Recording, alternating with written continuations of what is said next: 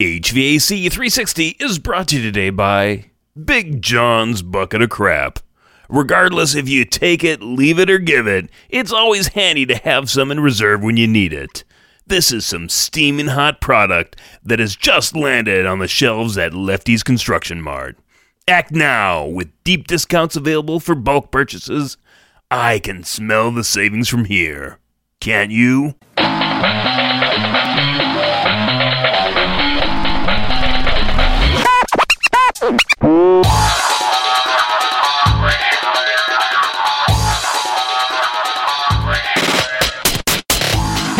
Welcome back. Matt Nelson here, your host for HVAC 360, helping you be the best in the brightest in the field of HVAC. Each week, I'm either sharing information and lessons learned from the field or talking with industry experts, uh, but I don't stop there. I want to encourage you to double down on that weekly helping of HVAC knowledge by hopping on over to HVAC360.com and joining the growing community of people just like you. Um, and I've mentioned this before in the past podcasts. We're doing an added bonus. Um, we're starting a uh, free webinar series in 2019 coming up here, probably on the end of the month, uh, beginning. Well, actually, it is the end of the month if you're listening to this real time. So it's going to be in April. Uh, it's probably going to be the first one that's going to come out. And if you want one of those 100 spots available for each webinar, um, it's going to be on a first come, first serve basis. But if you're on the list, then you're going to get notified a couple weeks ahead of time. So, what is up for this week? Um, this week, I wanted to continue sharing about electrical. Before I start that, though, I wanted to kind of take a step back. I've actually got some pretty good feedback from the airflow monitoring stations. And I guess one of the things that kind of surprised me, and, you know, I, I when I do these things and I get the write ups and I do the research, one, one of the things that kind of escaped me uh, and it was brought to my attention is that I didn't necessarily. I, I told you what scenarios that I found these things, uh, the airflow monitoring stations, what they when they didn't work, uh, but I didn't find really some great examples of when they do work. Um, and I'm going to get some research done for you on that and kind of post it as an update on a future podcast. So don't worry about that.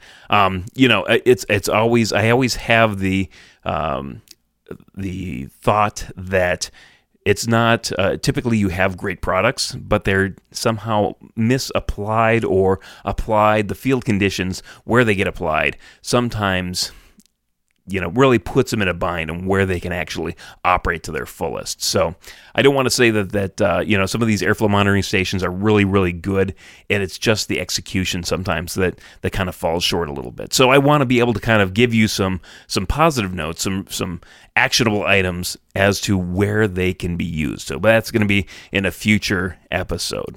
This one, uh, I'm going to talk about elect- electricity going to be talking about electrical.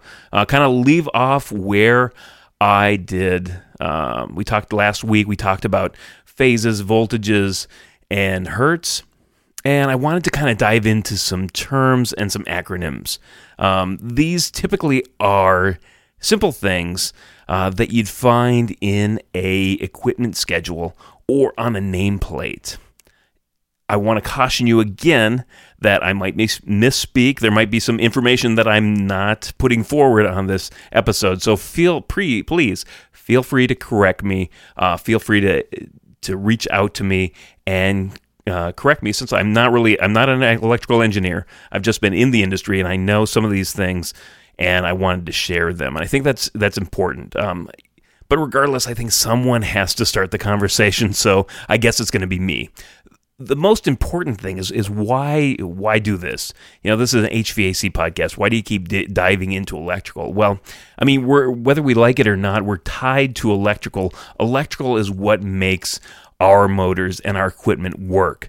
So it's it's critical that you need to be able to effectively communicate with your electrical engineering counterparts and know not only why or what the slew of acronyms mean, but what they really mean. You know, it's it's words versus meaning. Anybody can know what an acronym means, but what does that actually what does it actually relate to? And secondly, I think it's important to specify when you're you're specifying the equipment uh, for the right and correct environment and loads. Uh, last week we talked a lot of, again, we talked a lot about phases, we talked about voltages, but you notice we really didn't talk about amps at all. Um, when you think of amps, think current draw. Uh, and again at a particular amps at a particular voltage. Uh, the voltage is a differential. So these are some of the things that you're going to see in the schedules. And the terms we're talking about today um, relate to wire sizing, breaker, and or fuse sizing, uh, so that the system and its users can be safe. I think that's that's kind of the critical importance here. The that circuits aren't being overloaded. Um, and what happens when a circuit's overloaded? It tends to build up heat. Uh, heat leads to fire, and fire is bad. Remember, fire bad. Um, so it's just really a safety thing. The sizing of these electrical components uh, is is is prescriptive. Uh, it's it's one of those things that as mechanical engineers we can kind of get behind because it's very it's very prescriptive it's in the National Electric Code. Um, at least here in the U.S. and the Canadian, there's Canadian Electric Code. Um, for the U.S., it's going to be the National Electric Code. They're probably going to be very, very similar. I'm not, I'm not an expert on, on, on either, but I'm betting that they're very, very close. So here is uh, in the U.S. Uh, the National Electric Code, or the NEC. There's another acronym for you. Uh, the NEC is part of the National Fire Protection Association standards. That's NFPA. So it is NFPA number 70 is going to be the National Electric Code. So in those that group of standards, 70 sticks out. Um, I think uh, some of you uh, probably are more familiar with. Uh, I think it's NFPA 90 is is more of the mechanical code, um, or some of the mechanical components to that. But NFPA 70 is the National Electrical Code. Uh, so, not to say that uh, you really can't use, uh, and, and again, because it's prescriptive, I don't want to say that you can't use your professional judgment uh, and have a little bit more of a safety factor based on your experience. Uh, you certainly can. Uh, it's just the NFPA says, okay, here's the minimum. Just like code, it's a code minimum. You can exceed code if you want to it's up to you and your professional judgment based on your experience. All right, so let's get into some of the terms. I guess one of the terms that we're going to be talking about today uh, that is all over the, all over the board. Um, you're going to see it pretty much everywhere, and that is FLA, which is, stands for full load amps. Now, this is the amount of continuous current that a running motor, uh, remembering it's it's running, uh, not starting, and that's very a critical component. Um, when it's running at its you know maximum load. Uh, so it's uh, and what it will consume. So FLA, full load amps. Uh, and why is that important? Full load amps is one of the things that they they use. Electrical engineers use to uh, size conductors, equipment, pretty much everything. So FLA, that's kind of a, a standard uh, building block that they use. Now, here's where it gets a little bit confusing. There's there's two others that are similar uh, in sound and kind of it, they look similar and they're all these are all talking about amps so it's kind of confusing if you haven't gone through it. So we've talked about fla now we're going to talk about lra or locked rotor amps. Uh, this is used to gauge the amount of starting current of a motor that can be up to eight times the full load amps uh, this is often used by electrical engineers to calculate the maximum voltage drop during motor starting. Um, now, you know, this is again, this is critical. We talked about full load amps. That's for when it's it's already running.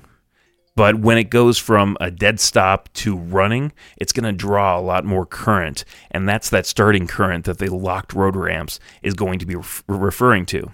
Now, this really isn't seen a lot um, you're going to hear it from time to time, but it isn't seen a lot because it's not often talked about unless you're dealing with a specific motor type. Think fire pumps uh, or other listed motors. So, practically speaking, your, your voltage drop. Um, if your voltage drop is more than 80 to 85%, your motor may refuse to start. um, and then heat's going to build up.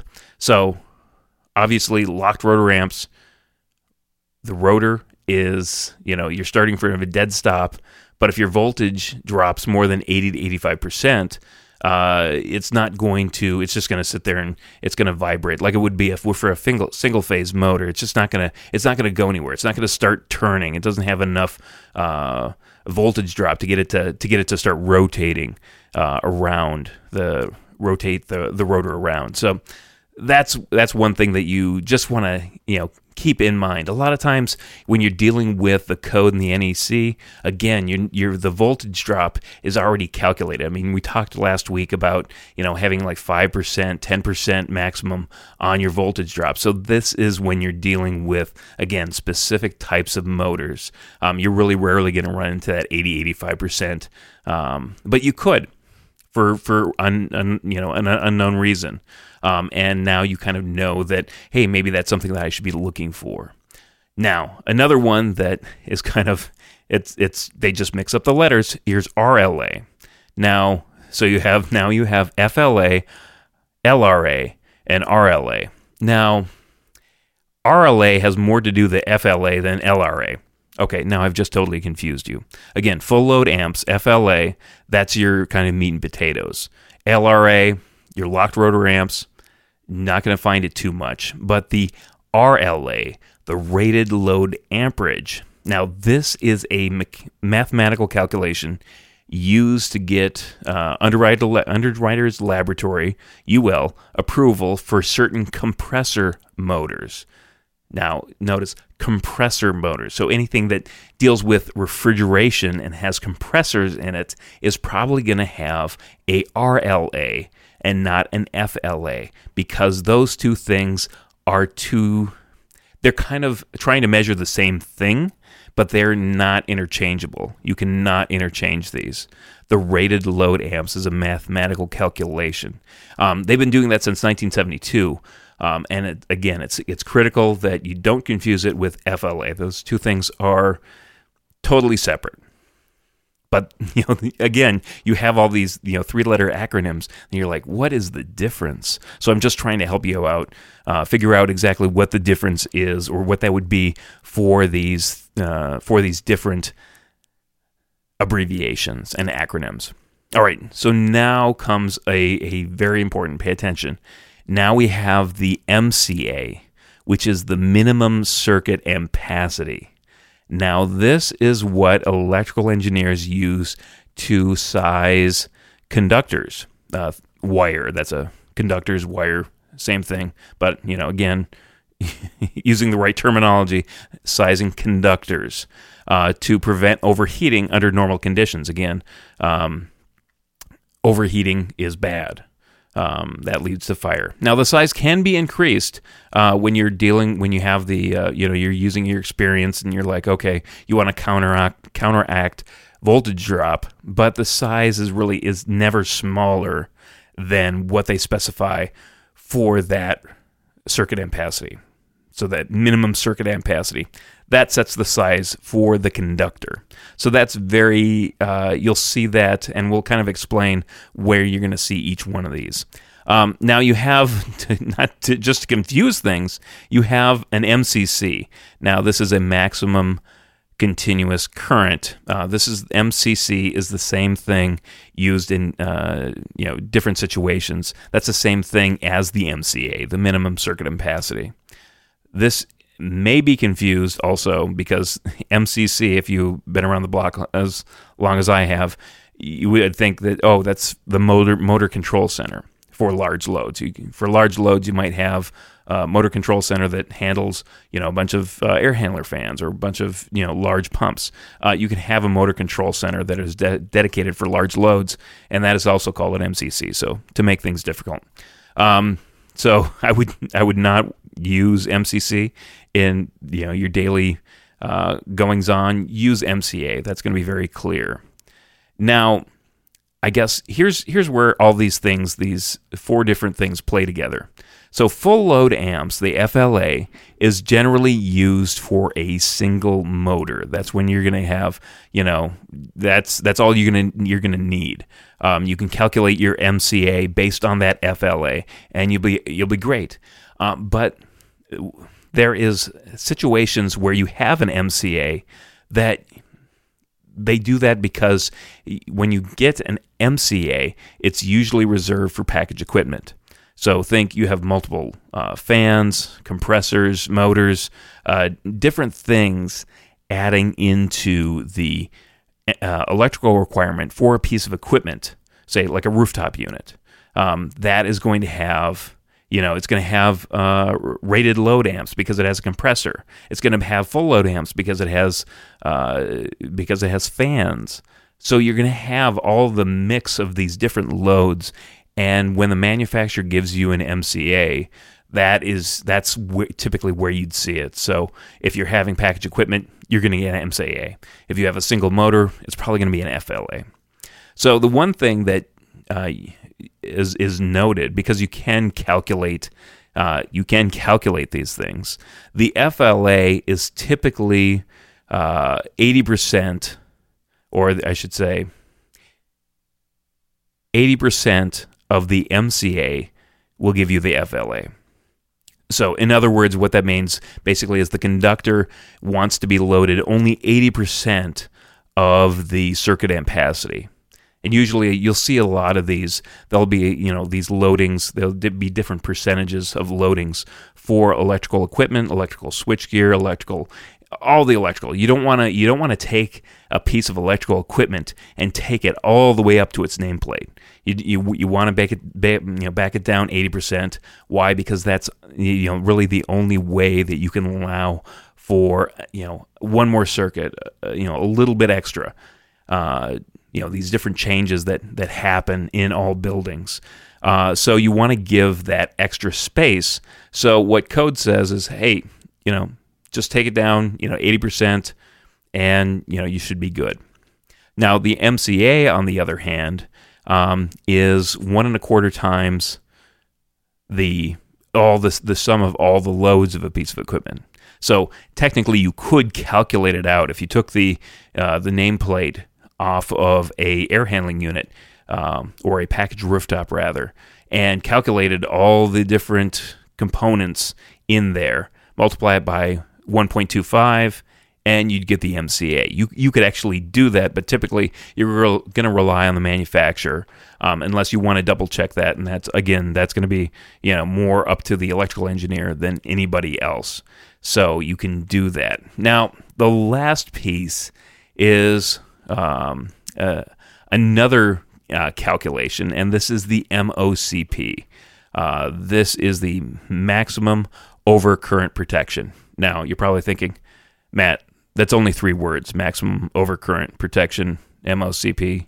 Um, it, you can refer it to the as the MOP. That's also another acronym that's that's used. So the MOP and the MOCP are the same thing. I guess if you want to split overcurrent into two words, then it's MOCP. But most of the time, you're going to list, you're going to have the MOCP, the current protection of a device. This is a number that's used to size the circuit breaker or fuse uh, that is and is usually specified by the manufacturer. Again, you can calculate your M- own MOCP, uh, but uh, you can also, you know, rely on the manufacturer. MOCP will always exceed the MCA. Obviously, you're not going to have a load that's going to be greater than your circuit breaker. So again, MOCP is going to be larger than MCA or, you know, or the FLA, but you you typically don't see an MOCP in a single motor type of configuration. It's mostly for packages. Uh, you see that a lot for um, or chillers, things like that. That'll have an MOCP, something that's going to be um, you know typically larger. It's going to be more expensive. Um, that's when they're going to give you the MOCP. And I have heard that uh, you know really the manufacturer, if the manufacturer, if the manufacturer states that a maximum fuse rating uh, is is to be, and they list of maximum fuse rating when they talk about the MOCP, um, that the con- connection must use a fuse. Now, we'll get into that probably a little bit more, and I have one more installment, and that's really talking about electrical connections to equipment uh, and what those different things are. That's going to be another podcast, but um, suffice it to say that both the MCA and the MOCP can be calculated or given. So you could double check, whatever. So, thinking about schedules. Now we have things that we typically see on schedules, and we coordinate with electrical engineers. You coordinate, obviously, quantity, that's important. Uh, you coordinate voltage to make sure it's in the right system. You coordinate phases. How many phases are you going to have? Uh, so, those two things typically are listed together, whether you're going to have 483 phase, where you're going to have 2083 phase, whether you're going to have 277 single phase. Again, it depends on what type of what type of environment, what type of system that you're using that in. Then you're going to have an FLA listed if for single motors, fans, things like that, or you're going to have an MCA for a packaged piece of equipment and then you're going to list an MOCP when that is listed. So those are some of the things that you're going to th- you should think about when thinking about schedules, when thinking about coordination. And the last component that we're going to talk about uh, in a future uh, podcast is going to be what those uh, connections are. So, all right. That's it for this week. Thanks so much for listening. I hope this was helpful. Um, again, if you know anybody who's looking for more information pa- about this topic, consider passing this episode along. We we do very well with word of mouth. There's been uh, more and more people finding the podcast, and the best way to do it is kind of sharing it. So I encourage you to let people know about HVAC 360, help get the word out, help spread send in questions, send in comments, matt at hvac360.com.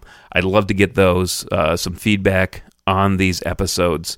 If you're not a subscriber, again, consider going over and joining the uh, growing people of uh, growing community of people just like you over at HVAC 360 for more weekly goodness. And always, I would love and be greatly honored if you'd consider leaving me a rating and review on Apple Podcasts. That just again that helps another another avenue that helps people understand and find this podcast.